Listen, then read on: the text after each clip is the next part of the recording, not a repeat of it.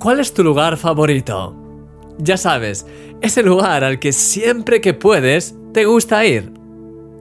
En mi caso, tengo varios, pero uno de ellos es el Faro de Moncloa. Es una torre elevada desde la que se puede ver una gran parte de la ciudad de Madrid, así como los bosques que la rodean. Me encanta subir por su ascensor acristalado y ver la ciudad desde el mirador que hay arriba. Da una sensación de claridad, así como de protección sientes que estás viendo las cosas desde una perspectiva superior y que nada de lo que estás viendo abajo puede afectarte.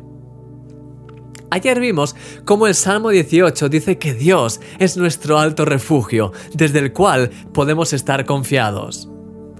La Biblia dice también, porque tú has sido mi refugio y torre fuerte delante del enemigo.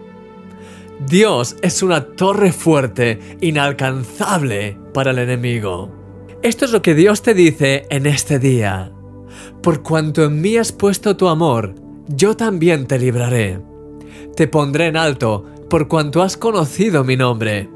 Me invocarás, y yo te responderé. Contigo estaré yo en la angustia. Te libraré y te glorificaré.